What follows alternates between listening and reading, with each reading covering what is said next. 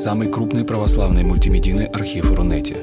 Лекции, выступления, фильмы, аудиокниги и книги для чтения на электронных устройствах в свободном доступе для всех.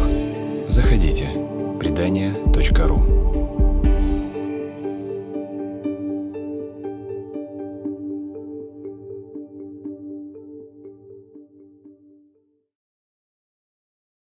А, приветствую всех, уважаемые друзья и коллеги.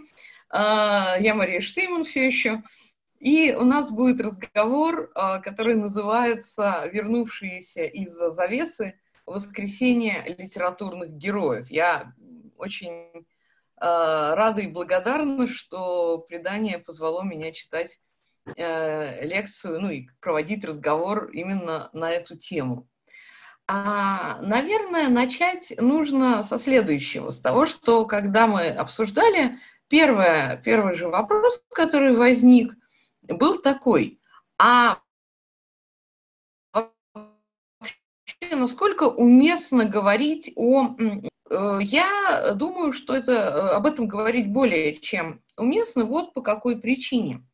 Если мы посмотрим а, понятно, что э, даже по заставке очевидно, первое, что всем приходит в голову, это Аслан, да, он же Аслан, а, у Клайва Льюиса в «Хрониках Нарнии», вот эта вот зачитанная до дыр книжка, одно из первых изданий, нежно мною любимая. Э, в, том числе, где и переводы Натальи Леонидовны Трауберг, кстати, 91 -го года издания, вот практически история. А, но откуда, и понятно, что мы говорим про а, а, а, Льва Аслана как о, про проекцию Иисуса Христа. Но откуда вообще у Льюиса все это как-то зародилось, да? И я начну, наверное, с того, что у меня, я просто сегодня, как истинный препод, соскучилась по студентам, а, и кучу книг хороших приволокла, вот из новых, да, сравнительно недавно изданных. А, Алистер Макграт, э, Клайв э, Степлс Льюис, человек, подаривший миру Нарнию. И вот здесь как раз мы с этого, наверное, и начнем. Что а, такого было а, в детстве, в отрочестве а, Клайва Льюиса, что заставило его вот быть таким, каким он стал. И я хочу напомнить этот сюжет, который действительно э, часто очень цитируют и рассказывают. Э, и э, Карпентер об этом писал, и повторяет это Маград, о сильнейшем переживании, что у Льюиса было три сильнейших переживания в жизни, вот в юном, ну, в отрочестве, одно из которых а, произошло, когда он читал как раз третий случай, третий experience, мы бы сказали, за чтением а, шведского поэта, который, где как раз а, появляется такая фраза «Слышал я э, голос, взывавший «Бальдер прекрасный, умер, умер». Дальше цитирую Макграта. Эти строки ошеломили мальчика, словно открылась дверь, о существовании которой он не подозревал – и Льюис увидел за пределами собственного опыта новое царство, в которое стремился войти, которым стремился обладать. Все остальное утратило смысл. Вот это очень а, любопытный момент. Давайте посмотрим а, а, повнимательнее. Что значит а, вот а, новое царство, в которое он стремился войти? А, это то, наверное, если смотреть с э, точки зрения, не знаю, Платона, это, наверное, то же самое царство, которое, которому, которое создавал потом и Толкин. А, так вот, дальше вспоминает Клайф Льюис, я ничего не знал о Бальдре, но в тот же миг э, вознесся в бескрайнее пространство северных небес. Я мучительно жаждал чего-то неведомого, неописуемого. Вот это и есть, э, на мой взгляд, вполне себе поворотный момент. Что же это за сюжет про Бальдра? А что же это за автор, который настолько потряс э, Клайва Льюиса? А, Эсайя Стегнер, а, шведский поэт, который и, кстати, епископ в дальнейшем, который очень многое сделал для, для того, чтобы возрождался интерес а, к скандинавской литературе и к скандинавской прозе. И вот дальше будет очень любопытно потому что он написал в 25 году ну, не, вот э, свой, свой вариант, свой, ну, не пересказ, конечно, ну, как так свою версию саги о Фритьёфе. И вот эта сага а, включает в себя, помимо а, разных других а, песен, она включает в себя как раз так, а что будет, если мы попробуем все-таки? Ага. Вот, э, очень важную вещь. А, вот сюжет о Бальдре. И э, тот самый перевод Лангфелла я нашла, который все выдают вот в этой единственной э, версии русского перевода. Но я вам предложу э, чуть-чуть посмотреть на английский. Не бойтесь, поверьте, оно того заслуживает. Что же это за Бальдер прекрасный? Что же это за голос, который э, вскричал? Вот на это мы сейчас а, посмотрим а, чуть-чуть подробнее. Итак, да, I heard a voice that cried, uh, Boulder the beautiful is dead, is dead, and through the misty air passed like mournful cry of sunward sailing cranes. Да, то есть я услышал голос, который вскричал «Прекрасный Бальдер мертв», и, э, и э, этот голос звучал в туманном воздухе, как печальный звук улетающих на закат журавлей. А, и дальше идет пересказ сюжета об Альдре, о котором мы чуть-чуть все-таки поговорим для захода.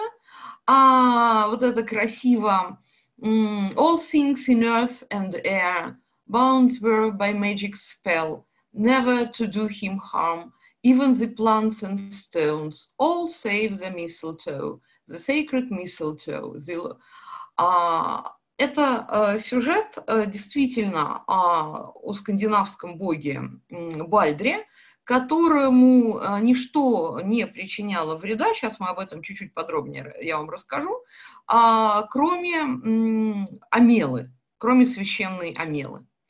А, но именно а, Амела стала причиной его смерти. И возникает вопрос, а, что, а собственно, к чему бы это? А для того, вот тут мы понимаем, что, что именно зацепило Клайва Льюиса. Клайва Льюиса, друзья мои, зацепила очень важная вещь. А, любовь к а, исландским сагам, да, безусловно, но за исландскими сагами в дальнейшем, так же как и Толкин, они оба видели не просто, как мы бы сказали современным языком, вечные сюжеты или универсальные архетипы. Нет, все гораздо интереснее. Они оба видели сюжет о, об Иисусе, о воскресении Христовом. Дело в том, что это как бы такой Булгаков наоборот. Да? А, там же у нас тоже «Мастер и Маргарита» начинается с рассуждения о том, что в каждом в каждой практически религии, в каждой культуре есть сюжет об умирающем и воскресающем боге. Там, вплоть, там, вспоминаем Осириса, Адониса, нет, ну, не, там, не знаю, Митру. А, дело в том, что Льюис потом использует этот же аргумент но с совершенно обратным знаком. Для него а, каждый миф – суть проекция универсальной истины, которая как бы адаптируется а, определенной культурой для себя. Вот. А, и, соответственно, вот э, из, дальше из перевода Лангфелла это очень четко будет видно. The law of force is dead. The law of love prevails. Thor, the thunderer, shall rule the earth no more. No, no more with threats challenge the meek Christ. Think no more, O bards of the north, of Vikings and of Jarls, of the days of Eld, preserve the freedom only, not the deeds of blood. Uh, то есть закон силы мертв, закон любви uh, победил. И Тор, громовержец, больше не правит землей, больше не может а, как бы ничего противопоставить а, кроткому Христу. А, о, барды Севера, а, не пойте больше о викингах, ярлах, а воспевайте свободу, а не деяние крови. И чуть раньше еще потрясающая э, фраза. Uh, build it again. Uh, O bards, fairer than before, ye fathers of new race, feed upon morning dew, sing the new song of love. Uh, этот uh, абзац, эта строфа, простите, она связана с э, идеей о корабле, на который, э, на который по сюжету автора, да, писателя, возложили э, тело Бальдра, корабль сгорел, и вот так вместе с этим кораблем сгорели старые боги. И дальше вот это обращение, да, барды, не воспевайте, постройте корабль заново, но это будет другой корабль, корабль Э, дальше, конечно, хочется вспомнить Мандельштама, да? И море, и Гомер все движется любовью. Корабль, который ведет любовь. И вот получается, что дело в том, что сам по себе образ Бальдра трансформируется сначала э, у э, шведского автора, у Тегнера, потом опосредованно у Клайва Льюиса. Почему? А дело в том, что это самый неоднозначный из скандинавских богов. У меня тут э, с собой не только а, Клайв Льюис, но и а, старшая Эдда. Нет, мы, конечно, всю ее читать не будем. Но дело в том, что Бальдер единственный бог, который был убит. А, убит обманом из-за про, про, потому что про Локи там, значит, плел свои козни, происки и так далее тому подобное. Но к чему это все? К тому, что этот бог не только погиб, а погиб он, э, как сказано в старшей Эдди, а, что Локи сделал, и в младшей, а, Локи сделал а, в одном случае наконечник стрелы, в другом случае копье из амелы, единственного растения, с которого мать Бальдра не взяла клятву, что оно будет, что оно не будет вредить Бальдру, вот. И а, именно это, из этого оружия, этим оружием был убит а, юный а, бог. И смерть Бальдра считается таким вот первым м, признаком наступления а, конца света. Да? А, Бальдр умер, а, ну, Рагнарёк, и именно поэтому настанет Рагнарёк. Как там тонкий над полем стоял, возвышаясь, стройный, прекрасный Амелый побег, стал тут побег оружием губительным, Хёд, слепой бог, его бросил. Но самое это главное, что когда а, наступит таки Рагнарёк а, в старшей Эдде, и это все, мир погибнет, происходит самое интересное. И я понимаю, как это могло потом зацепить Клайва Льюиса. А, с одной стороны, да, все, все рухнет, но затем а, постепенно возвращается жизнь, и происходит самое странное. Заколосятся хлеба без посева, зло станет благом. Бальдер вернется, жить будет с Хедом у Хрофта в чертогах, в жилище богов. То есть возвращение Бальдера из мертвых Получается, это такая, если продолжать идею Клайва Льюиса, это такая единственная доступная на тот момент а, скандинавскому сознанию, как я иронизирую, сознанию суровых скандинавов, в данном случае исламскому, исландскому сознанию, да, а, доступный, доступный сюжет о, о Христе. Хотя никаких доказательств что именно христианство повлияло на прорицание Вельвы. У нас, коллеги, нет. Но, тем не менее, дальше будет а, самое интересное. А, финал, а, предпоследняя строфа из прорицания Вельвы, где вот эта прорицательница говорит, э, не сходит тогда мира владыка, правящий всем, властелин могучий. Конец цитаты. И до сих пор исследователи ломают э, копия, перьевые ручки и э, клавиатуры, споря, речь идет э, о Христе или же это э, нечто до конца нам э, неясное, вот этот э, архетип э, владыки мира. То есть повлияло на, сканди... на скандинавов христианство или же это а, нечто другое. Как бы то ни было, Бальдер и образ Бальдера закрепился в литературе а именно как не просто умирающий и воскресающий Бог, но как вот такой языческое, языческий отблеск, а, что ли, Христа. И если мы глянем уже на а, русскую литературу, то мы обнаружим в Серебряном веке шикарную полемику вокруг образа Бальдра, а, Брюсова, Бунина и Бальмонта. Но а, дело в том, что каждый из них по-своему воспринимает это, этого, этот образ. У Бальмонта, например, а, совсем другой сюжет связан с этим.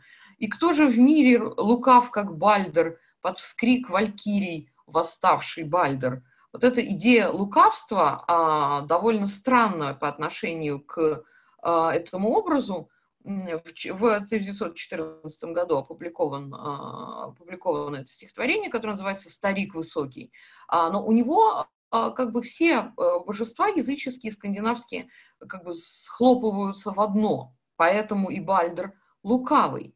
Гораздо интереснее полемика Брюсова и Бунина – потому что в 1904 э, году появляются два стихотворения Ивана Бунина и, соответственно, э, Брюсова, но э, Брюсов трактует образ Бальдра как языческий образ Аполлона, а божество Локи, который, в принципе, трикстер и недобрый бог, да, из-за которого погиб Бальдер, скорее трактуется вот как такой сатана у Мильтона. А, то есть э, вот э, как там, пусть в пещере яд змеиный жжет лицо мне, я в бреду, буду петь с моей Сигиной, Бальдер, Бальдер, ты в аду. Это у э, Брюсова. Но на что Брюсов так реагирует активно? Почему ему нужно а, связать образ Бальдера с Аполлоном, образ Локи вот с таким связанным, прикованным Прометеем, по сути. Хотя на самом деле по сюжету так и было. Его действительно боги а, разозленные, разъяренные, да, там стили ему именно таким образом, как описано. Но а, почему так, а, откуда это, этот пафос?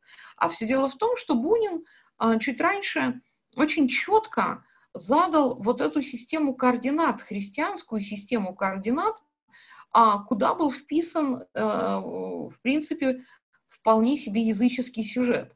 Я только напомню, что в переводе э, Эдда э, в начале 20 века выглядело совсем не так, как сейчас, поэтому бог Хёд, слепой бог, которому Локи вручил стрелу из Амелы, в переводе назван Хаду, Don't ask me why. Так вот, у Бунина это звучит так ходу слепец, он жалок. Мрак глубокий скрывает свет и правду от него. Но чадо тьмы, он весь во власти Локи. Он насмерть поражает божество. И все же мир лишь жаждой света дышит.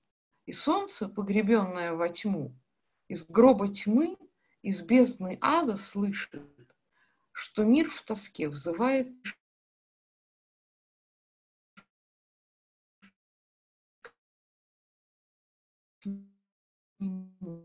граниту гор, о Локи, и будет змей свирепый и стоокий точить со скал на теме Локи яд. Вот возникает такой вопрос, а о чем вообще здесь идет речь? И получается достаточно интересный расклад. А нам абсолютно очевидно, э, что Брюсов, пардон, оговорилась, Бунин, действительно имеет в виду Христа. И тут есть прямые, прямые а, как бы намеки, а, прямые аллюзии, потому что солнце, погребенное во тьму, да, это, это Христос. Из гроба тьмы, из бездны ада, это опять о том же самом. А, а, и весь мир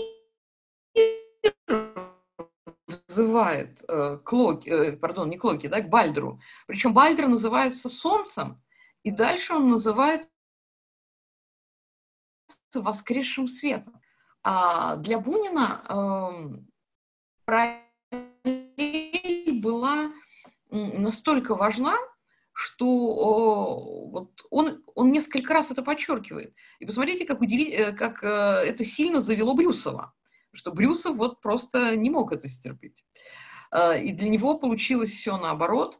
В его версии получилось все наоборот, что а, в час веселья в ясном поле я слепцу вручу стрелу, вскрикнешь ты от жгучей боли, вдруг повергнутый во тьму, и когда за темной гелой ты сойдешь к зловещим снам, я предам со смехом тело всем распятиям, всем цепям. Ну, это вот да, это уже такой вот а, Мильтон, э, это уже Люцифер, то есть, а, получается, Брюсов хотел поспорить с Бунина, а вместо этого он как бы продолжил а, параллели, которые были очевидны. Любопытный, любопытный этот момент. Но давайте посмотрим дальше. Итак, образ Бальдра, воскресающего Бога, зацепил разом людей, э, писателей, поэтов, прежде всего, а, в XIX а, веке, в, а, в XX не просто так. Да? Что-то за этим стоит. И вот теперь вот эта идея, повторюсь еще раз, вернемся к а, нашему а, Тегнеру, вот идея the law of love prevails, preserve the freedom only, not the deeds of blood. Да, закон любви а, победил. Закон любви, а, защита свободы, а не, дея, а не деяние крови. И мы понимаем, а, что в дальнейшем литература фэнтезийная, литература первой половины XX века, именно а, если эм, даже не так, не просто первой половины XX века, а литература, за которой стоит философское иносказание. Вот так точнее. Вот для этой литературы образ Христа и образ воскресения а, являются не просто сюжетным компонентом, потому что, да, конечно, кстати, у Фрейзера в «Золотой ветви» упоминается умирающее воскресающее божество. А об этом много размышляет и Юнг, но еще раз говорю, есть разница между э, поиском архетипов, чем я часто занимаюсь, вот, с одной стороны, а с другой стороны, между поисками, э, как бы так аккуратно сказать, поисками веры. А Толкин и Клайв Льюис занимались именно этим.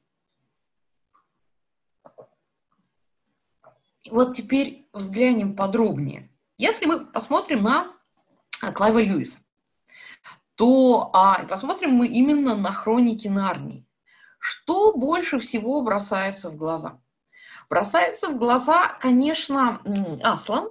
Я только напомню, напомню очень важную вещь, что вообще-то э, логичнее э, говорить, э, ставить ударение, как привычно э, русскому э, слуху, он все-таки Аслан, потому что это тюркское слово, и Льюис прекрасно это знал, э, когда он говорил, э, использовал это слово, потому что по-тюркски асланы означает лев, но это я, мягко выражаясь, не первый, кто об этом говорит. А, но тем не менее, вот а, лев по имени Лев, а, параллельно, да, это тот Иисус, который воскресает. Но как описано возвращение Аслана к жизни – ведь оно не просто сюжетно, оно больше, чем сюжетно. Льюис а, не ждет от читателя, что читатель не знает э, и не читал никогда Евангелие. Но Льюис а, в этом, в этом эпизоде Льюису как бы удается передать очень важную деталь. А, Лев воскресает не потому, что все ждут, что он воскреснет, а он воскресает скорее вопреки ожиданиям. Потому что, а, как я напомню, а, вроде бы все хорошо, но а, у нас есть э, предательство Эдмунда, и э, спор Аслана с белой колдуньей, я по тексту, не по фильму, упирается как раз в том, что предатель должен быть убит, и Аслан предлагает себя вместо э, предателя, и а, Льюису удается показать какую-то абсолютную несправедливость этой смерти. А, и вообще несправедливость ситуации. Вместо того, чтобы все было хорошо, вдруг все плохо. И когда, э, тем не менее, а, Аслан воскресает, то ты испытываешь даже вне зависимости от того, знаешь ты сюжет Евангелия или нет, ты испытываешь довольно сильные чувства. Эти чувства никуда не, не пропадают, э, когда ты перечитываешь хроники Нарнии. Ну, особенно если ты перечитываешь взрослым, если тебя не перекормили а, вот а, такого рода сюжеты. Но ведь Клайв Льюис, аккуратно скажем, его, а, это не единственный сюжет из инклингов, а, где происходит воскресение героя. И, как мы понимаем, второй персонаж, который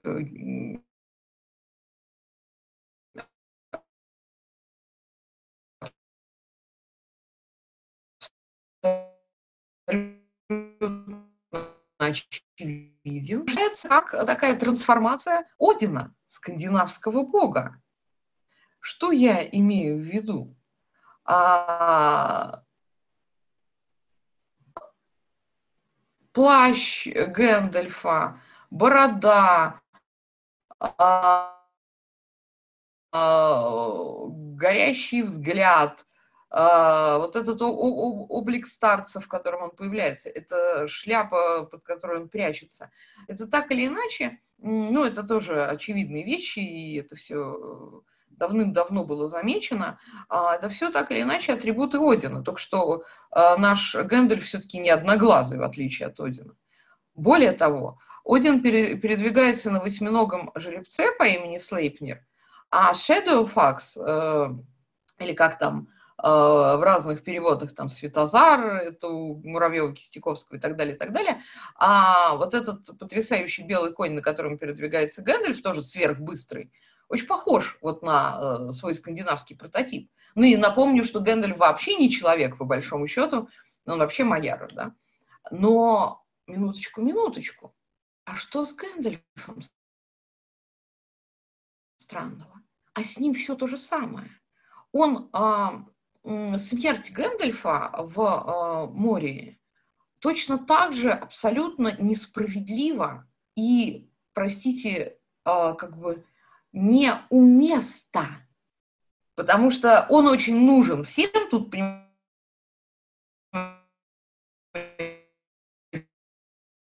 Баллар, что сейчас э, ого-го как крутой маг, значит, э, этого Барлога, значит, э, раскатает, а вместо этого мы слышим в прекрасном переводе э, Муравьева Кистяковского, когда Гэндальф произносит э, Балрог теперь, когда они же не понимают, что, за ней, что их там преследуют, помните? А потом, когда, наконец, они видят это, и, как, и Гэндальф произносит совершенно вот эти странные, выламывающиеся из такой героики а, слова. Балрог теперь понятно, а я и так до смерти устал. Да? То есть вот этот герой, который, оказывается, может быть уязвим, который может быть слаб. И э, смерть э, Гэндальфа, вполне себе физическая смерть, э, после э, уже ставшей мемом фразы «fly, you fools», «бегите, глупцы», она, тем не менее, не становится от этого менее трагичной. Она не становится сколько раз мы не перечитываем этот эпизод, он все равно нас цепляет и трогает. И когда все, все остальные, да, они выходят, спасаются из моря, да, прекрасно, но когда они идут, вот вам светит солнце, там птички поют, погода прекрасна, там орки э, пока не появляются, они вроде как спасены, но они идут и э, плачут на ходу. И ты понимаешь, ты плачешь в этот момент вместе с ними. И когда во второй книге появляется абсолютно трансформированный Гэндальф, опять же, он появляется гораздо интереснее, чем в фильме. Ну, все знают про мою нелюбовь к экранизации э, «Властелина колец». Но там же совершенно потрясающе, когда, э, опять же, не я э, первая, а там Колдекот, в частности, да, в «Тайном пламени», проводит параллель между Э, тем, как ученики не увидели, не узнали а, воскресшего Христа, и точно так же а, а, Арагорн, Леголас и Гимли не узнают Гэндальфа, потому что он сияет на него там, то есть сначала он появляется как непонятно кто, они боятся, что это Саруман, когда он сбрасывает вот эти какие-то там лохмотья, э, на него просто невозможно смотреть, так он сияет. Вот. И э, даже в этом случае можно ли проводить прямую параллель между Гэндальфом и Асланом, Гэндальфом и Христом? На мой взгляд, нет. Но что-то очень важное там все-таки есть. Сейчас мы к этому постепенно подбираемся. И далее еще интереснее. А, если бы Гэндальф просто пришел а, такой крутой, трансформированный, был серым, стал белым, и теперь он, значит, любым, э, э, любым врагам опять-таки так вломит, что мало не покажется, там тоже не так в книге. Во-первых, э, вот когда Арагу, не помню, кто из героев, могу сейчас ошибиться, Арагорн или, или кто-то другой, просит Гэндальфа рассказать, а что же с ним было, а что случилось э, после или во время поединка с Бал, Балрогом, и вдруг мы видим, что Гэндальф, э, у него лицо искажается от боли, он просит не называть его, э, не упоминать вот Балрога, вот, а потом все-таки рассказывает, это, это вот эта уязвимость, уязвимость формально неуязвимого героя, она нас цепляет гораздо больше, чем если бы это был просто какой-то такой трансформер, который, э, которому все ни по чем. Возможность сочувствия, сопереживания, а, вот этого как бы сердечного ответа, это очень важный момент. И а, вся суть, если мы на секунду вернемся к старшей Эдди, вся суть а, сопереживания Бальдру именно в несправедливости его смерти и в том, что а, это произошло, и с этим приходится как-то, что называется, мириться и, и, и понимать, и жить дальше. То же самое происходит до воскресения Аслана, вот в момент, когда это случилось, и а, Люси и Сьюзан оплакивают его, и тоже как бы деваться некуда. И то же самое с Гэндальфом. А что это? Как это можно назвать? И дальше, еще одна книга, и дальше мы смотрим а, эссе Толкина о волшебных сказках, которая, конечно же, а, в оригинале называется «О волшебных историях», on fairy stories, но я привыкла к переводу Сергея Кошелева, не идеальному, но такому очень-очень эмоциональному и честному. И вот в эссе о волшебных сказках есть как раз знаменитый термин который э, вводит Толкин. Ну, опять же, не придумывает, но вводит. А, он говорит о а, так называемой а, F-катастрофе, о счастливой развязке. Но что это за счастливая развязка? Мы, э, мы ни в коем случае не должны путать э, ее с более поздней версией массовой культуры и голливудским хэппи-эндом. Это абсолютно не одно и то же. Что говорит а, Толкин? А, мы подошли, а, вот, когда он рассуждает о том, какие вот глубинные функции, вещи, явления, да, связаны с волшебной сказкой, вот он говорит, наконец мы подошли к самому древнему и глубокому желанию человека – осуществить великое бегство от реальности, а значит от смерти. В сказках есть много примеров и способов такого бегства. Можно сказать, что здесь присутствует истинное скопистское начало. Или, подчеркивает Толкин, я бы сказал, стремление к спасению. Однако то же самое мы находим и вне сказочной литературе. А, однако, говорит он, а, в настоящей волшебной сказке счастливая концовка обязательно. Во всяком случае, если трагедия – истинная форма драмы, наивысшая реализация ее возможностей, то для сказки справедлива обратная посылка. Я обозначу эту посылку словом «F-катастрофа» от древнегреческого «хорошо» и, а, пере, э, «хорошо» и «развязка», да, F-катастрофа хорошая развязка. А радость, и вот теперь самое главное, радость от счастливой концовки волшебной сказки, или точнее счастливой ее развязки, неожиданного радостного поворота ее сюжета. Вот одно из благ, которыми волшебная сказка особенно щедро отделяет людей. А,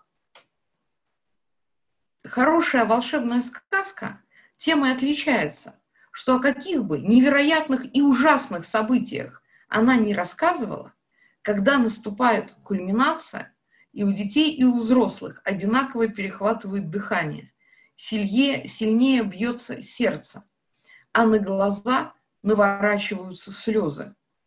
Сила эмоционального воздействия она не уступает другим э, видам повествовательного искусства. И дальше он не боится сказать в эпилоге, провести прямую параллель между волшебной сказкой и Евангелием. Для Толкина а финал волшебной сказки и любой счастливый конец является отражением а, воскресения Христова. Вот э, цитирую опять его. А, но F-катастрофа в один миг разворачивает перед нами более возвышенный ответ. Далекое евангелическое сияние, эхо благой вести в реальном мире. А, я, говорит он дальше, осмеливаюсь сказать, что рассматривая с этих позиций историю Христа, я уже давно чувствую, а, и чувствую с радостью, Э, Господь искупил грехи недостойных людей именно таким путем, который наилучшим образом соответствовал их странной природе, их склонности к вымыслу, говорит Толкин, и продолжает. В Евангелиях содержится волшебная сказка, или скорее всеобъемлющий рассказ, вмещающий в себя суть всех волшебных сказок.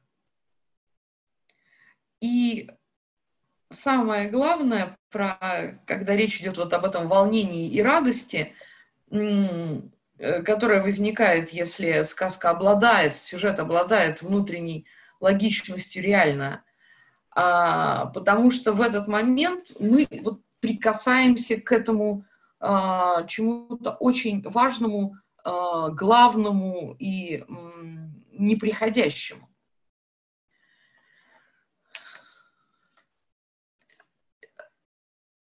Царстве Божьем, говорит Толкин, великое не подавляет малое. Человек спасенный по-прежнему человек. Всякая история и сказки по-прежнему существуют и должны существовать. А, Евангелие не искоренило, а осветило волшебную сказку, в особенности счастливую концовку. А, вот это вот удивительная вещь. Я э, предлагаю тем, кто хочет копнуть глубже, э, не побояться и э, просто вот перечитать или прочитать заново то самое эссе в любом переводе, будь оно эссе о волшебных сказках или в переводе Светланы Лихачевой о волшебных историях. Они, каждый перевод прекрасно по-своему. Круче всего прочитать в оригинале. Но еще раз, друзья, вы поняли, почему как все причудливо закручивается и почему на самом-то деле счастливый финал и у Клайва Льюиса, и у Джона Рональда Руэлла Толкина это всегда больше, чем банальность. А у по-настоящему крутых авторов счастливый финал не возникает, не возникает а, механически. Именно поэтому, э, неожиданно перескочим, но вы поймете, почему я это говорю, именно поэтому совершенно невероятно и невозможна э, ситуация э, популярности э, бесконечных вариаций на тему «Звездных войн». Потому что там, э, и, кстати, именно поэтому э, спин э, где герои погибают, внезапно набрал э, более, больший рейтинг, чем а, продолжение с бесконечным, как бы вот, механическим хэппи-эндом. Почему это произошло? Да потому что людей нельзя обмануть. Людям невозможно подсунуть механический хэппи-энд и сказать, а вот так у нас и есть, потому что у нас не так. Потому что настоящий счастливый конец, он всегда вопреки, а не благодаря как бы благодаря а, одобренному шоураннерами сюжету. Вы понимаете, в чей огород я постепенно начинаю кидать свои булыжники. Но мы еще и к этому тоже подойдем. И прежде чем мы обратимся из 20 а, века а, к а, рубежу 20-21 и тем более к 21 перед этим я, с позволения сказать, напомню вам еще один сюжет, сюжет, который невероятно э, крутой, который появился э, почти одновременно с выходом «Властелина колец», между прочим. Это 57 год. Э, это, ну, не знаю, назвать это повестью, э, можно назвать это сказкой, тоже можно. Э, это повесть Пола Гелика, Томасина, кошка, которая думала, что была богиней, 57 год. И э, я могу сказать, что э, этот текст обладает как раз мощнейшим воздействием. Э, Наталья Леонидовна Трауберг оставила в своих воспоминаниях рассказ о том, как э, ей прислали по почте самую лучшую книгу о кошках, и как э, Наталья Леонидовна а, взялась читать а, эту книгу и на английском, да, и, и не могла остановиться, пока не дочитала до конца.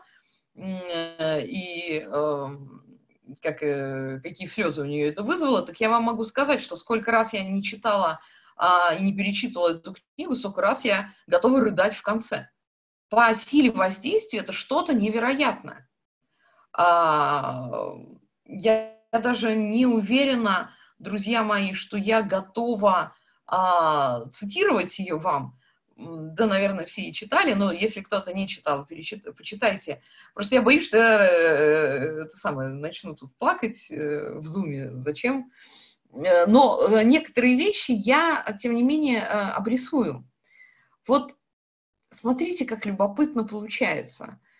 А, ведь кошка по имени Томасина погибает, и погибает абсолютно несправедливо. Так, а мне нужно, чтобы мне а, те, кто а, сейчас в Зуме, быстренько написали в чат, а, ну, можно спойлерить или лучше не надо, потому что я э, не знаю, как, как, как лучше поступить. Ага, э, дают разрешение, что спойлерить можно. Хорошо. Э, ну, я не все расскажу, но расскажу некоторые очень важные вещи. А ведь кошка погибает а, несправедливо, потому что ветеринар, который ненавидит а, свою работу, собственно, один из главных героев, да, э, Эндрю Макдьюи, он ненавидит свою работу, он ненавидит лечить животных, э, потому что а, его отец заставил его выбрать профессию ветеринара, хотя он хотел стать а, врачом, который лечит людей. Вот. И вот из такой вот как бы раздраженной ненависти, невнимания и черствости а, этот самый Эндрю Макдьюи решает усыпить кошку своей дочери, не попытавшись ее вылечить не попытавшись разобраться, причем любимую кошку, да, дочь обожает эту кошку, они похожи, э, там даже чуть-чуть, вот, и а, а, вот эта вот а, черствость и невнимательность и э, неискренность определенная, да, она приводит к тому, что он просто ее усыпляет. И э, дочка переживает э, э, гибель э, кошки как гибель близкого человека. И э, какое-то время мы не понимаем, э, что произойдет дальше, э, но, в как, но самое главное, что вот сейчас вы поймете, почему я говорила о Бальдере и почему я э, и почему у э, почему мы про Льюиса говорили э, применительно, опять же, о Бальдере. И вот эту вот э, разницу между the law of force и the law of love – а, которая вот у нас постоянно висит на экране, все же не просто так. А кошку, да, спасают. Кто, кто спасает, как спасает, э, отдельная история. Не буду все раскрывать. Но спасенная кошка а, внезапно становится нечто большим. Вот эта вот фраза «кошка, которая думала, что была богиней», а, там же не богиней в оригинале. The cat who thought she was God. Кошка, которая думала, что была Богом. Не goddess, God. Почему?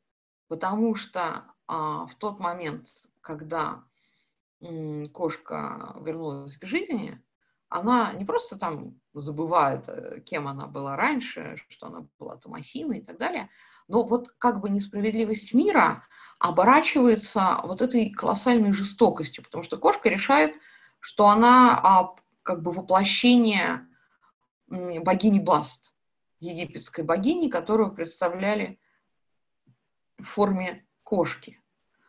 А, не самая добрая богиня. И там она такой и, и не является. Она там очень недобрая. Она делает все, чтобы отомстить своему убийце, да, обидчику.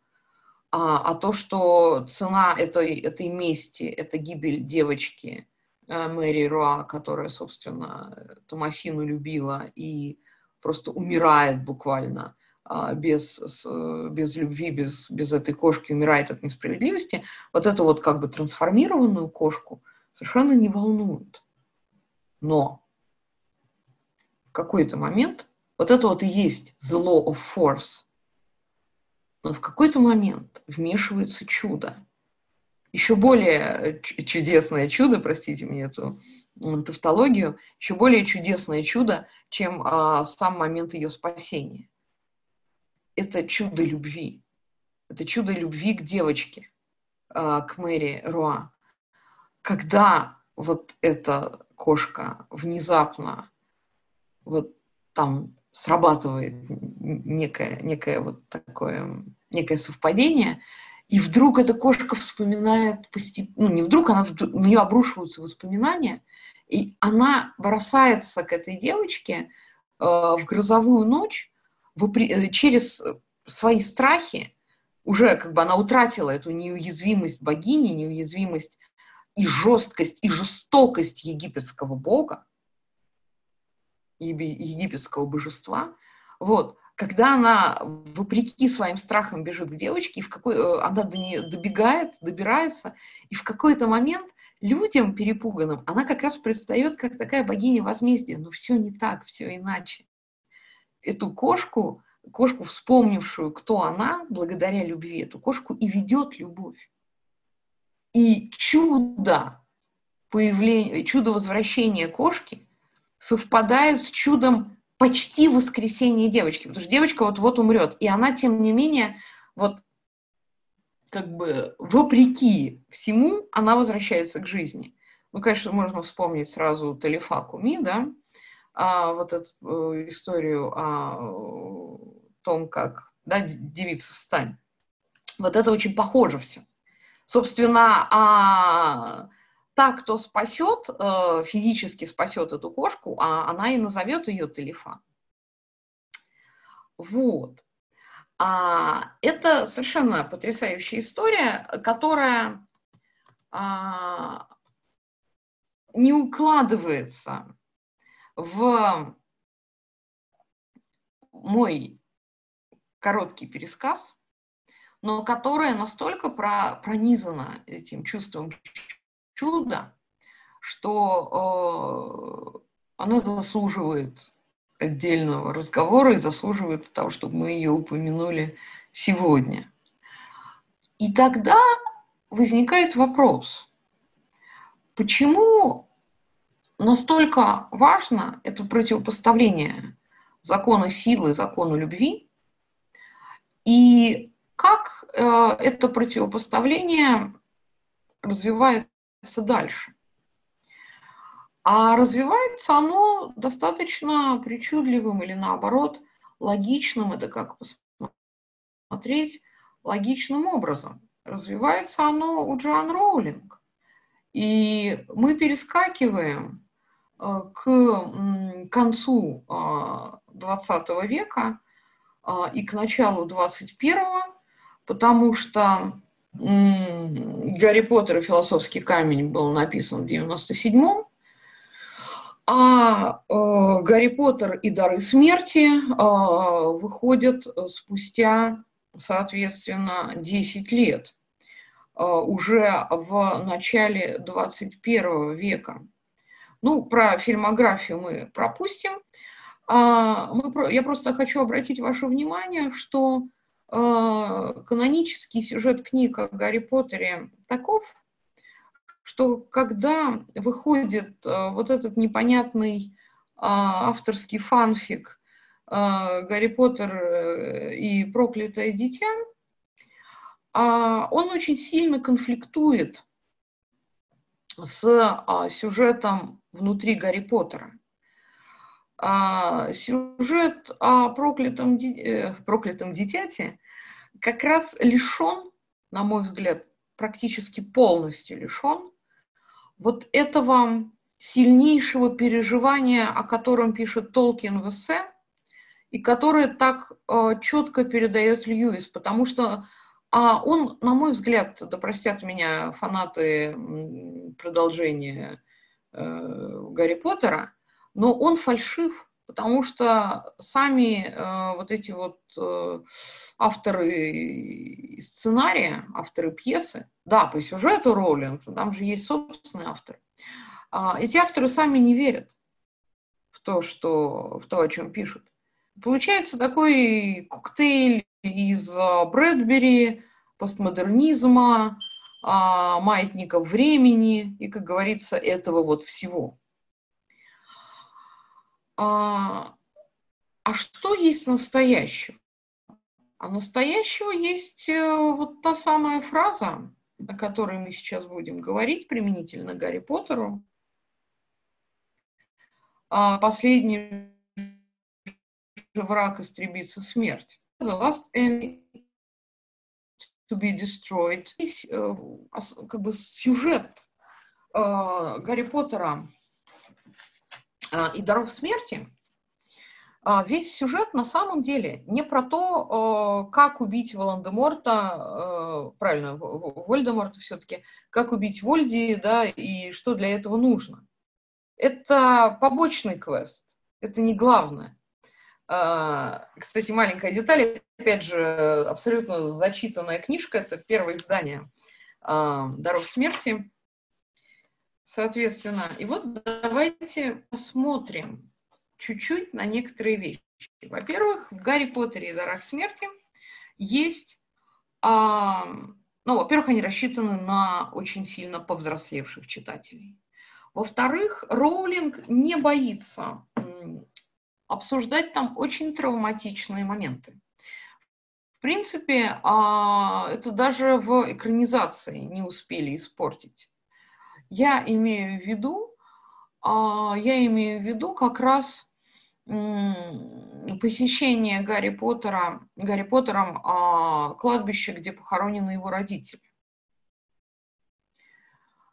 И опять э, читать э, хладнокровно это совершенно невозможно, потому что любой человек, так или иначе соприкоснувшийся с потерей, мгновенно распознает эту травму потери.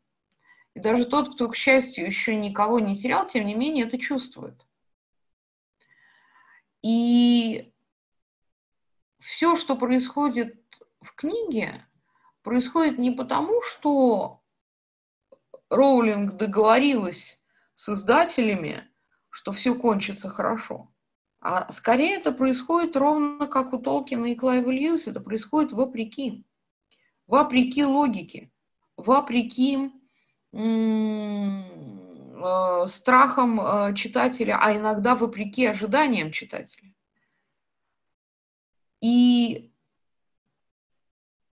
момент, когда Гарри стоит у могилы своих родителей и читает вот эту надпись, да, которая перед вами, он же пугается, что это слишком похоже на а, лозунг и как бы на логику пожирателей смерти.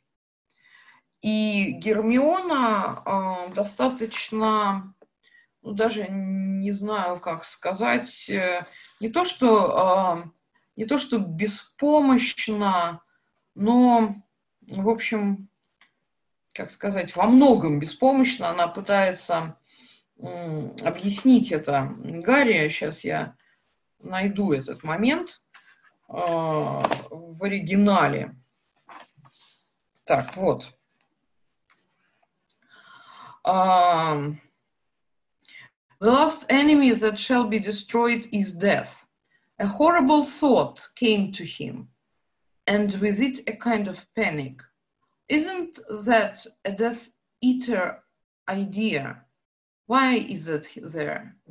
Да, неужели эта идея, то есть Гарри буквально паникует, да, неужели это идея пожирателей смерти? И Гермиона отвечает а, следующее – It doesn't mean um, defeating death in the way of uh, the Death Eaters mean it, Harry, said Hermione, uh, her voice gentle. It means, you know, living beyond death, living after death. Ну, это совсем, это не совсем то, сказала э, Гермиона э, тихо. Это значит, ну, знаешь, жить после смерти, жить э, как бы beyond, да, по ту сторону смерти. А, и Гарри не понимает ее слов. But they were not living, thought Harry. They were gone. Но они же, да, но они не, э, ну что значит жить? Они, ведь они же умерли, говорит Гарри о своих родителях, думает Гарри о своих родителях. И вот этот момент абсолютной безнадежности сравним, пожалуй, только с, с гибелью а, Сириуса Блэка в а, книге «Гарри Поттер и Орден Феникса». Да, а, это ровно то же самое, когда вот человек был, вот э, Сириус был, и вот он проваливается сквозь завесу, отсюда мы и выбрали название. Помните, там же есть метафора вот этой завесы между миром живых и миром ушедших. И вот его нет.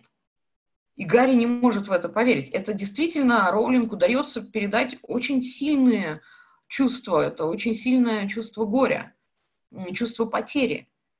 И э, она снова транслирует это чувство здесь, когда обсуждаются э, родители Гарри. Тогда возникает вопрос, а о чем мы говорим? Где здесь чудо?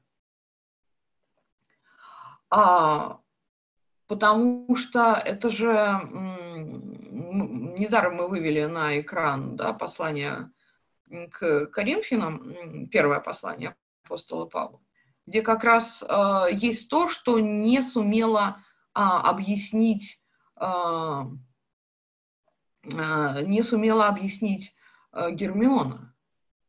А вот о том, что есть, что значит сеется в тлении, восстает в нетлении, сеется в уничижении, восстает в славе, сеется в немощи, восстает в силе. А сеется тело душевное, восстает тело духовное. А, и Гарри это, этот момент, он на тот, на, на, в тот момент он это не может ни понять, ни принять, ни прочувствовать. Когда он это понимает э, и принимает? А, в знаменитой сцене на Кингс Кросс. Я отмечу, что как только мы встречаем вокзал в английской литературе, прежде всего в английской, мы немедленно вспоминаем Клайва Льюиса, «Хроники Нарнии», «Железнодорожное крушение», а, ту самую катастрофу, в которой погибают, э, формально погибают, а, погибают наши герои, а затем, чтобы затем оказаться в Нарнии и увидеть вот ту самую истинную Нарнию,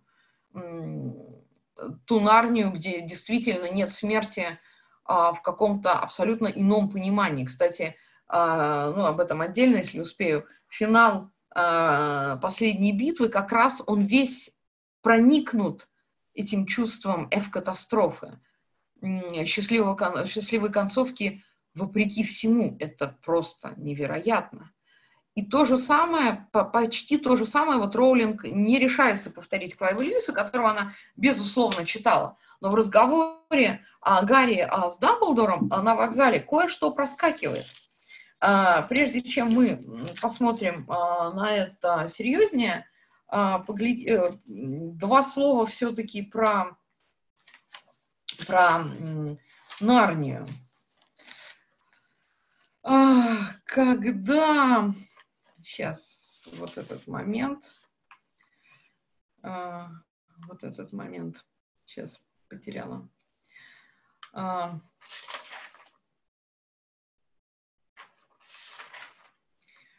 Вот он. Вот он. А, когда все герои а, видят, а, все те, кто ушел а, из жизни, и те, кто как бы вот герои этого сюжета, вот они встречают друг друга, счастье, но они не очень понимают, что происходит. А, и вот появляется Аслан, и он обращается ко всем и говорит, вы еще не такие счастливые, какими, каким я хотел бы вас видеть. Мы боимся, что ты пошлешь нас назад, Аслан, ответила Люси. Ты так часто отсылал нас обратно в наш собственный мир. Не бойтесь, промолвил Аслан. Разве вы не догадались? Их сердца забились в отчаянной надежде. «А, это было настоящее крушение, ответил Аслан мягко. Ваши родители и вы в том мире, в мире теней, мертвы. Учебный год окончен, каникулы начались, сон кончился, это утро. Вы понимаете, вот тут я опять, естественно, растрогалась, куда деваться. Но, дорогие коллеги, а, вот эта тема, ну, невозможно читать спокойно. Вы понимаете, это тема чуда, которое больше, чем чудо, волшебства, которое больше, чем волшебство, это очень сильно. Это очень сильно. И Роулинг, прекрасно понимая, что она это повторить не сможет, делает то, что доступно ей. Она же а, описывает не, а, не, не воскресение Гарри из мертвых, она следует как раз путем Гелика. Она описывает а, так же, как Томасина не была, не была убита, ну, вы там все потом сами прочитаете. Вот, и Гарри находится скорее в состоянии вот некой такой клинической смерти, потому что последний а, Хоркрукс еще жив, да, а, даже предпоследний. Вот, и м- вот этот разговор м- Гарри а, с а, Дамблдором просто абсолютно невероятен. Потому что, э, во-первых, э, точно так же, как у Клайва Льюиса, Гарри себя чувствует неусталым, там, неизбитым, абсолютно здоровым, э, счастливым на этом вокзале. Он точно так же, как у Клайва Льюиса, видит того, кто был до этого убит, он видит Дамблдора, и радость с, э, встречи совершенно невероятна и э, точно так же зашкаливает, но помимо этого остается вопрос, э, остается вопрос этого внутреннего выбора. И самое главное, наверное, а вот эта тема, что значит э, стать, я, честно сказать, не помню, как это звучит в русском переводе, извините, э, но в английском э, эпизод вот такой, э, когда э, Дамблдор э, смотрит на Гарри и говорит, э, Master of Death, Harry, Master of Death, was I better uh, than Voldemort? Of course you were, said Harry, of course. How can you ask uh, that? You never killed if you could avoid it. А, вот смысл в том, что э, если убрать иронию, и, ну не иронию, но так вот, ответ Гарри, э, ведь в чем суть? Э, дары смерти, тот, кто их собирает, становится вот master of death, повелителем смерти. Но в каком смысле? Опять же, не в смысле, а не в том смысле, в каком это понимают и говорят пожиратели смерти. Повелитель – это тот, кто принимает порядок вещей, не боится его и знает, что есть что-то помимо. В отличие от пожирателя смерти и Волдеморта, которые убеждены, что ничего кроме материала, что э, существует только материальный мир, и за него и нужно а, держаться всеми способами. И а, а, отсюда а, а, получается, что э, чтобы собрать все эти дары и стать вот этим Master of Death, а, Гарри должен как раз пожертвовать собой. Гарри должен перестать хотеть э, этих даров. И это, э, так и хочется сказать, что это похоже на Борхеса и дзен-буддизм одновременно, но нет, это больше похоже на христианство. Но опять-таки, когда ты читаешь Гарри, э, э, последнюю книгу о Гарри Поттере в первый раз, а, ну сейчас-то мы уже это не можем пережить, но когда, но когда-то, а мы застали этот момент, когда она только выходила, мы не знали, а, погибнет Гарри или останется жить. И вот этот момент а, неуверенности, неоднозначности, он цеплял гораздо сильнее. Мы это читали и, и переживали а, вместе с героем. И отсюда а, мы понимаем, почему Дамблдор не смог стать вот этим Master of Death. Потому что он желал для себя, вот помните закон силы, вот он желал этого закона силы для себя. А для Гарри гораздо важнее а, а, нечто совершенно другое, когда а, Дамблдор признает, что а, он не, не видел, не встречал человека, в котором меньше эгоизма было бы, чем в Гарри Поттере. А, и, наконец, и, наконец, посмотрим, посмотрим вот этот момент, абсолютно чудесный, где Роулинг, в общем, поднимается до уровня а, ну, конечно, я не, не смогу сказать до уровня Толкина или Клайва Льюиса, но, но когда она приближается к уровню своих а, учителей, а, это момент, когда а, Дамблдор дает Гарри а, абсолютно свободный а, выбор. Сейчас я это вам найду. А, так.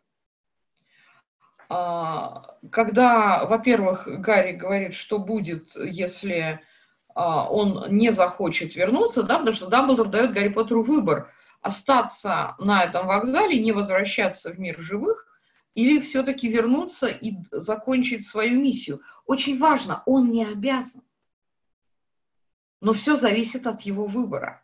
Вот а, этот момент, а, когда Гарри говорит а, «I've got to go back, haven't I?» а, да, должен вернуться. И Дамблдор говорит «That is up to you». Все зависит от тебя. I got, I've got a choice? Oh, yes. Dumbledore smiled at him. We are in King's Cross, you say. I think that if you decided not to go back, you would be able to, let's say, board a train. Да, мы же на вокзале, говорит Дамблдор. Если ты не захочешь э, вернуться, у тебя будет возможность, ну, скажем так, сесть на поезд. И дальше. And where would it take me? Куда он меня повезет? Дальше прекрасно.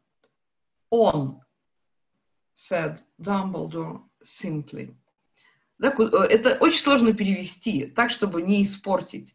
Куда он меня повезет, спрашивает Гарри. Он, вперед, дальше. Это как раз рифмуется, вот тут Роулинг умничка, потому что это э, рифмуется с э, повторяющейся фразой, которую произносит Аслан в последней части «Хроник Нарнии», когда они вот в этой иной Нарнии, помните, там же Аслан и произносит фразу «выше и дальше». Вот это он. И э, э, Гарри э, выбирает, да, это его решение, потому что он говорит, что у Вальдеморта вот эта вот старшая палочка, бузинная палочка. Но Дамблдор не заставляет, он как бы соглашается с Гарри, но он не заставляет его совершать ни подвигов, ни, ни отказываться от них. Абсолютная свобода выбора, которая а, держится на очень тонкой ниточке, и в этот момент, это же очень круто, что в этот момент мир держится на выборе, а, который э, совершит или не совершит Гарри, на свободном выборе, и единственное, чем Гарри в этот момент а, может а, руководствоваться, это любовь. Да, любовь к своим друзьям, и там же а, э, любовь к тому, что для него важно – это очень, это очень-очень сильный эпизод. А, я не помню, как это сделано в экранизации, но, насколько я помню, они хотя бы это не испортили. А, и тогда у нас остается еще один герой, которого мы, естественно, не можем не вспомнить. А, герой другого, как сказать аккуратно-то, другого масштаба, другого порядка, ни большего, ни меньшего, но, подчеркиваю я это, а, абсолютно другого. Я, конечно, имею в виду Джона Сноу, Джона нашего Сноу. А, я хочу только напомнить, что а, по, если мы сравниваем книгу и фильм, то книга подразумевает, что Джон Сноу в «Песне льда и пламени», да, в «Танце с драконами», что Джон Сноу еще мертв, он убит. И а, не, не, никак не, не вернулся в мир живых. Но если мы а, заглянем а, в а, «Игру престолов», мы обнаружим очень интересный момент. В чем причина, аккуратно скажу я, а в чем причина вот этой сумасшедшей, невероятной популярности а, Джона Сноу, вот в, вот в том, как в сериале, в, в пятом сезоне, как показана его гибель, и как а, в шестом сезоне показано его возвращение к жизни. Пожалуйста, друзья, тут, правда, темновато, напишите, ви, видите ли вы, ли вы на экране видео сейчас э, в чат, киньте мне чтобы мы не ограничились звуковым, звуковым сопровождением. Так, ага. А, пока нет, сейчас, а вот э, я сейчас, э, так, сейчас попробую э, остановить демонстрацию. Вот она, я с вами. Сейчас я попробую выбрать демо, ту демонстрацию экрана, которую нам нужно. Так, оп. Давайте проверим. А сейчас? Я сейчас пущу запись. вот эта гибель Джона, Джона Сноу, да, в конце. За дозор.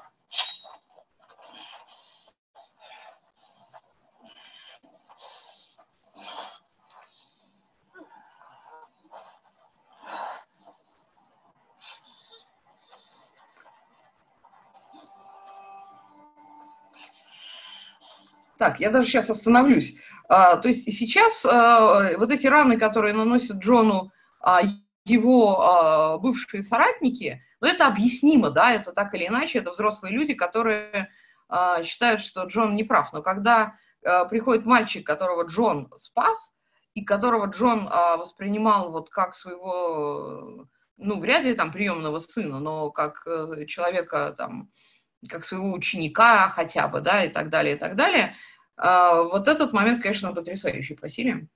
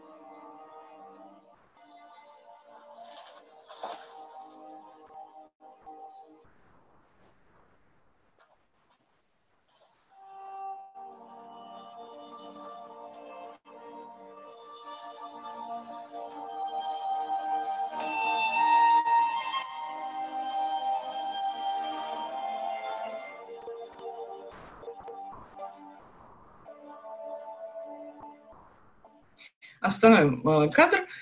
А, иначе говоря, я даже не стала комментировать, пока это все шло. Иначе говоря, а вот эта колоссальная несправедливость а, и колоссальная какая-то вот, ощущение, что все пошло не так, да, вот э, Джон там столько сделал, Джон там спас тех, спас этих, все устроил, и вдруг хоба, и причем его не просто убивают его противники, что было бы еще куда ни шло, но его убивает Олли. Только сейчас до меня дошло, что это может быть а, такая неожиданная параллель Олли с Иудой, а, который э, убивает а, Джона. Да? А, это первый важный момент.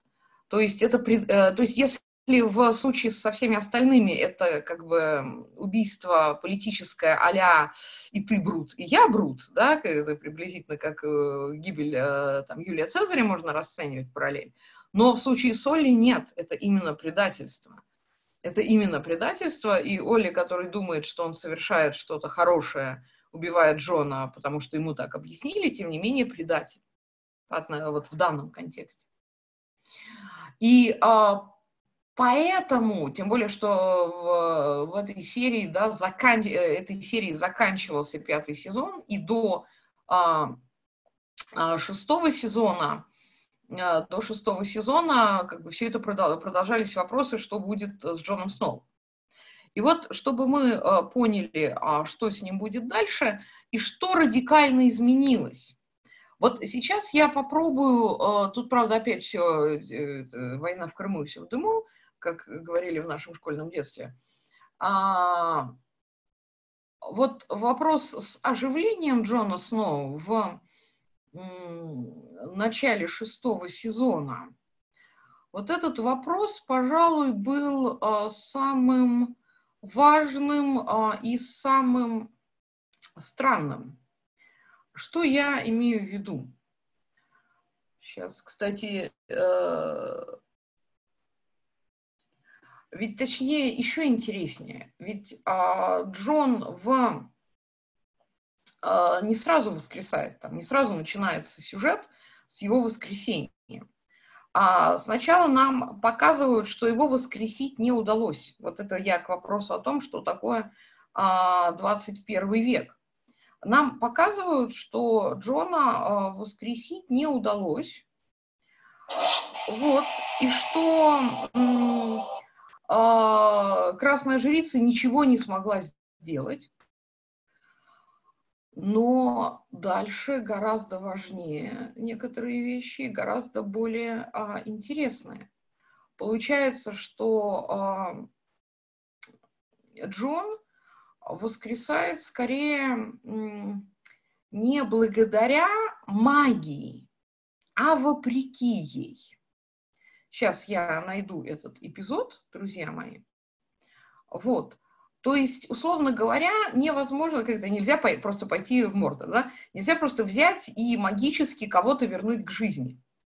Но чу, э, вот это чудо, э, связанное с Джоном, оно не описано Джорджем Мартином.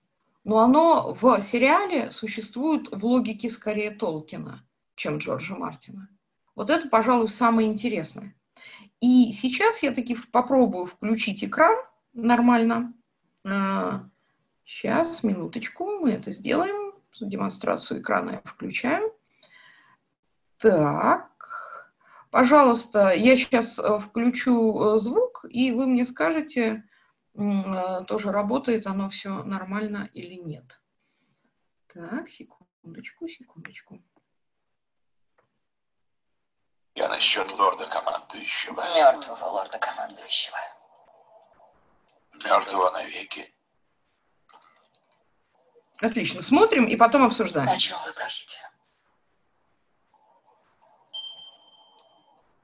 Вам известна какая-либо магия, способная помочь ему, вернуть его? Теперь ему поможет лишь покой. Это возможно. Есть те, кто способен. Как? Не знаю. Но вы видели такое? Я встречала восставшего из мертвых, но жрец, ожививший его,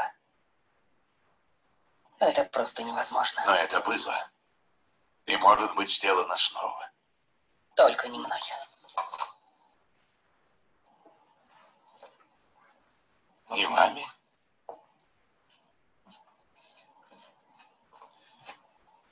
Я видел, как вы выпили чашу с ядом. Видел, как вы родили демона с плотью из тени. Все, во что я верила.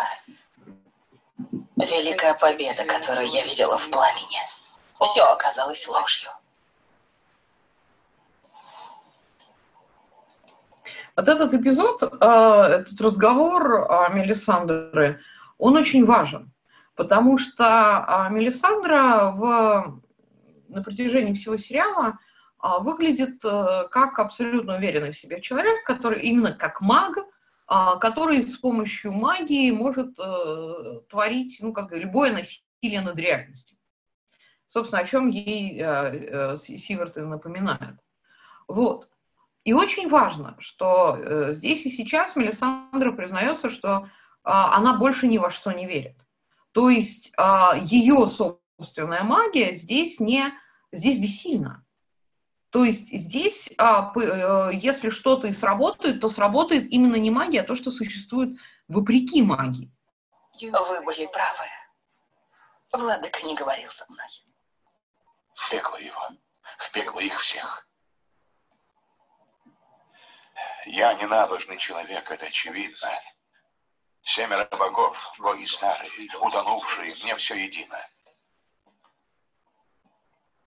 Я не прошу о помощи владыку света. Я прошу женщину, показавшую мне, что чудеса возможны. И тут у меня есть такое очень важное, может быть, очевидное и тоже многими высказанное объяснение, что а, чудо а, возвращения Джона а, держится не на вере Мелисандры, у которой его нет.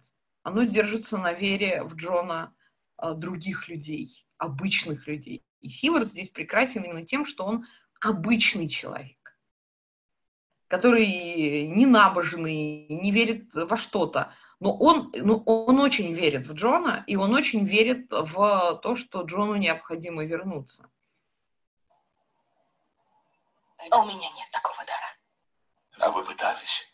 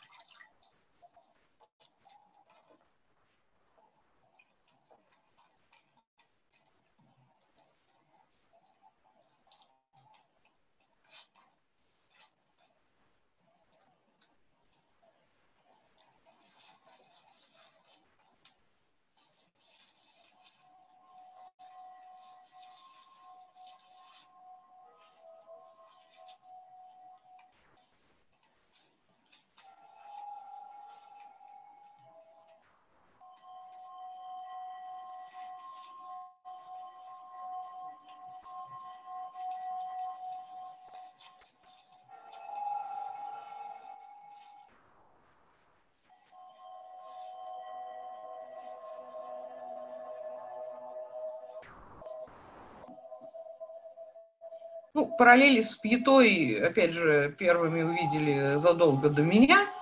Но э, тут еще важен второй момент. Джон э, мертв давно, да, и у него даже кровь свернулась.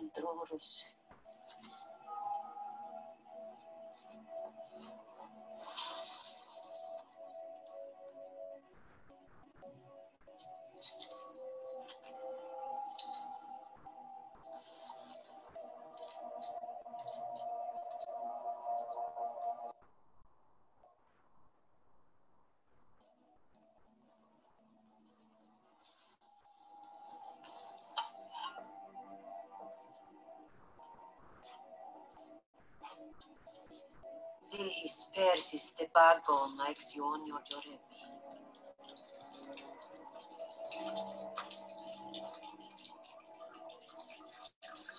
Multas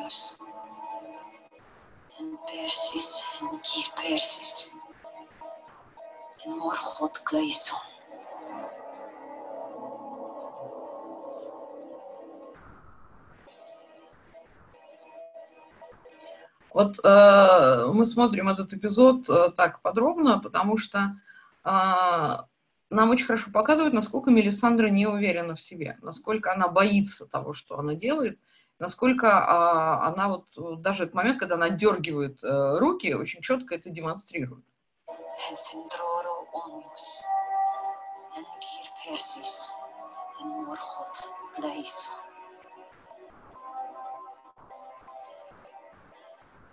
Trovronius en Kirpersis en Morgoth Gleison. Trovronius en Kirpersis en Morgoth Gleison.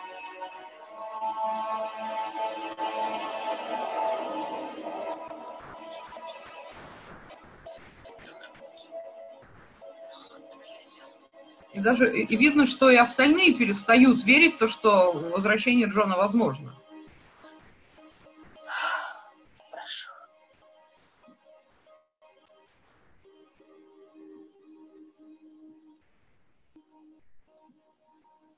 Да? И вот этот момент, что у нее не получилось,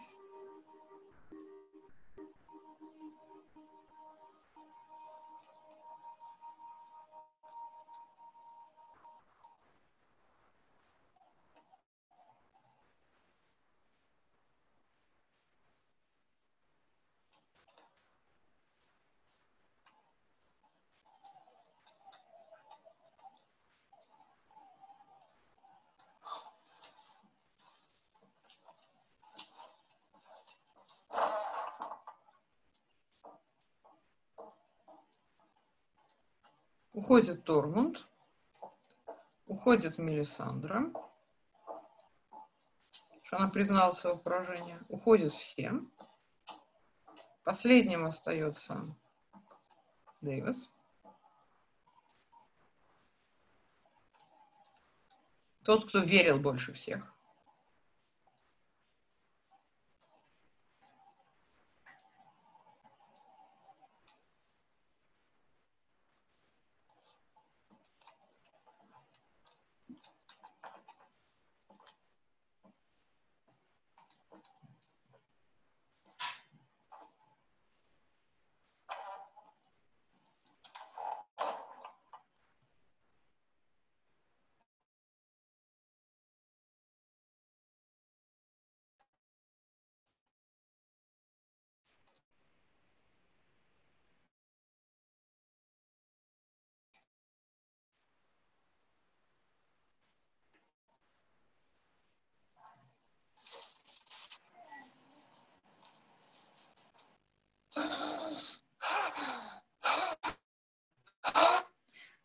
Остановлюсь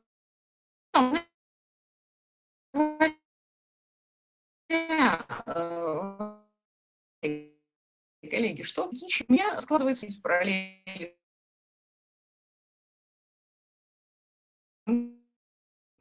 потому что, на мой взгляд, нет.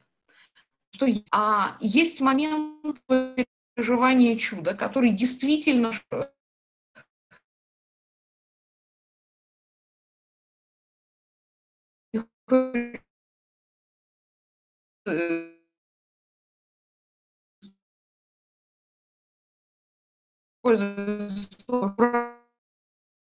а есть потому что есть магия, а есть что-то еще помимо магии.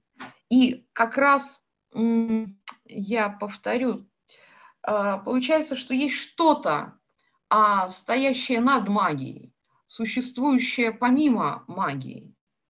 И это что-то явно связано с верой, а не с ритуалами.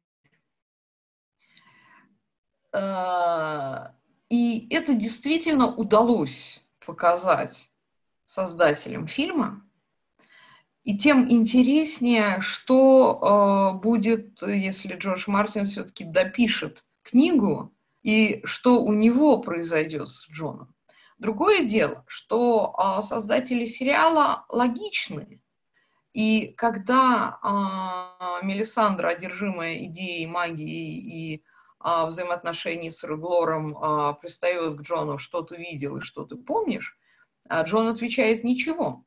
То есть это вот состояние человека, вот, как бы, который просто очнулся, что называется, после наркоза, да, после какой-то клинической смерти.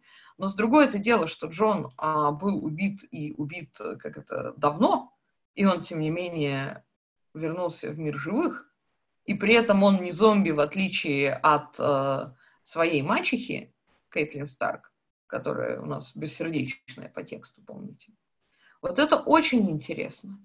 И то, что в дальнейшем а, вот этот высокий уровень повествования и, и высокий уровень почти иносказания а, шоураннерам не удалось выдержать.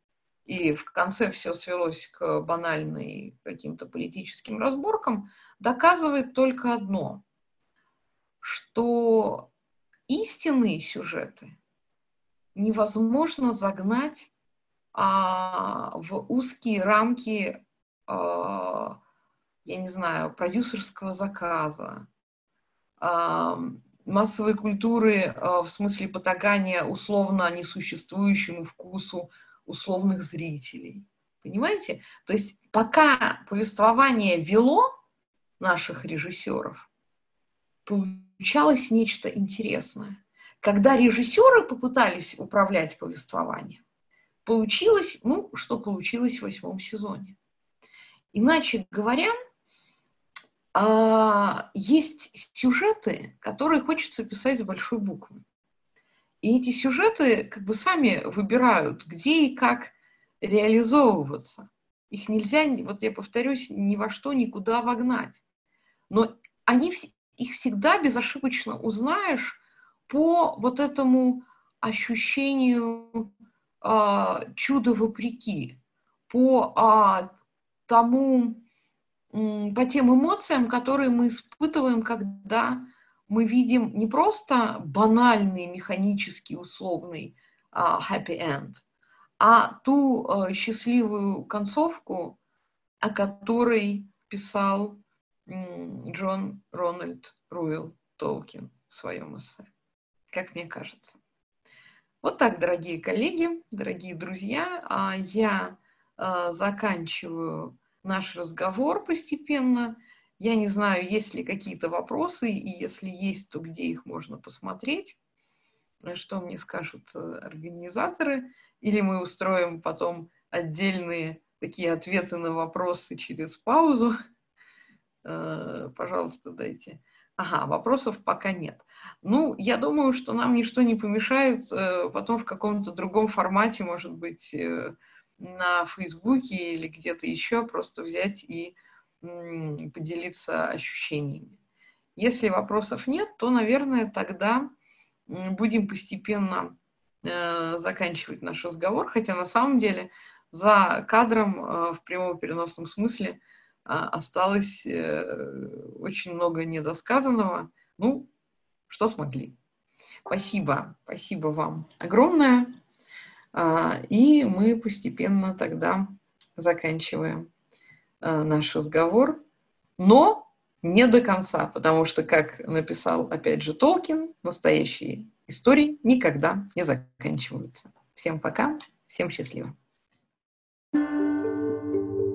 Лекция проведена и записана по заказу православного мультимедийного портала «Предание.ру». Лекции, выступления, фильмы, аудиокниги и книги для чтения на электронных устройствах в свободном доступе для всех. Заходите. Предание.ру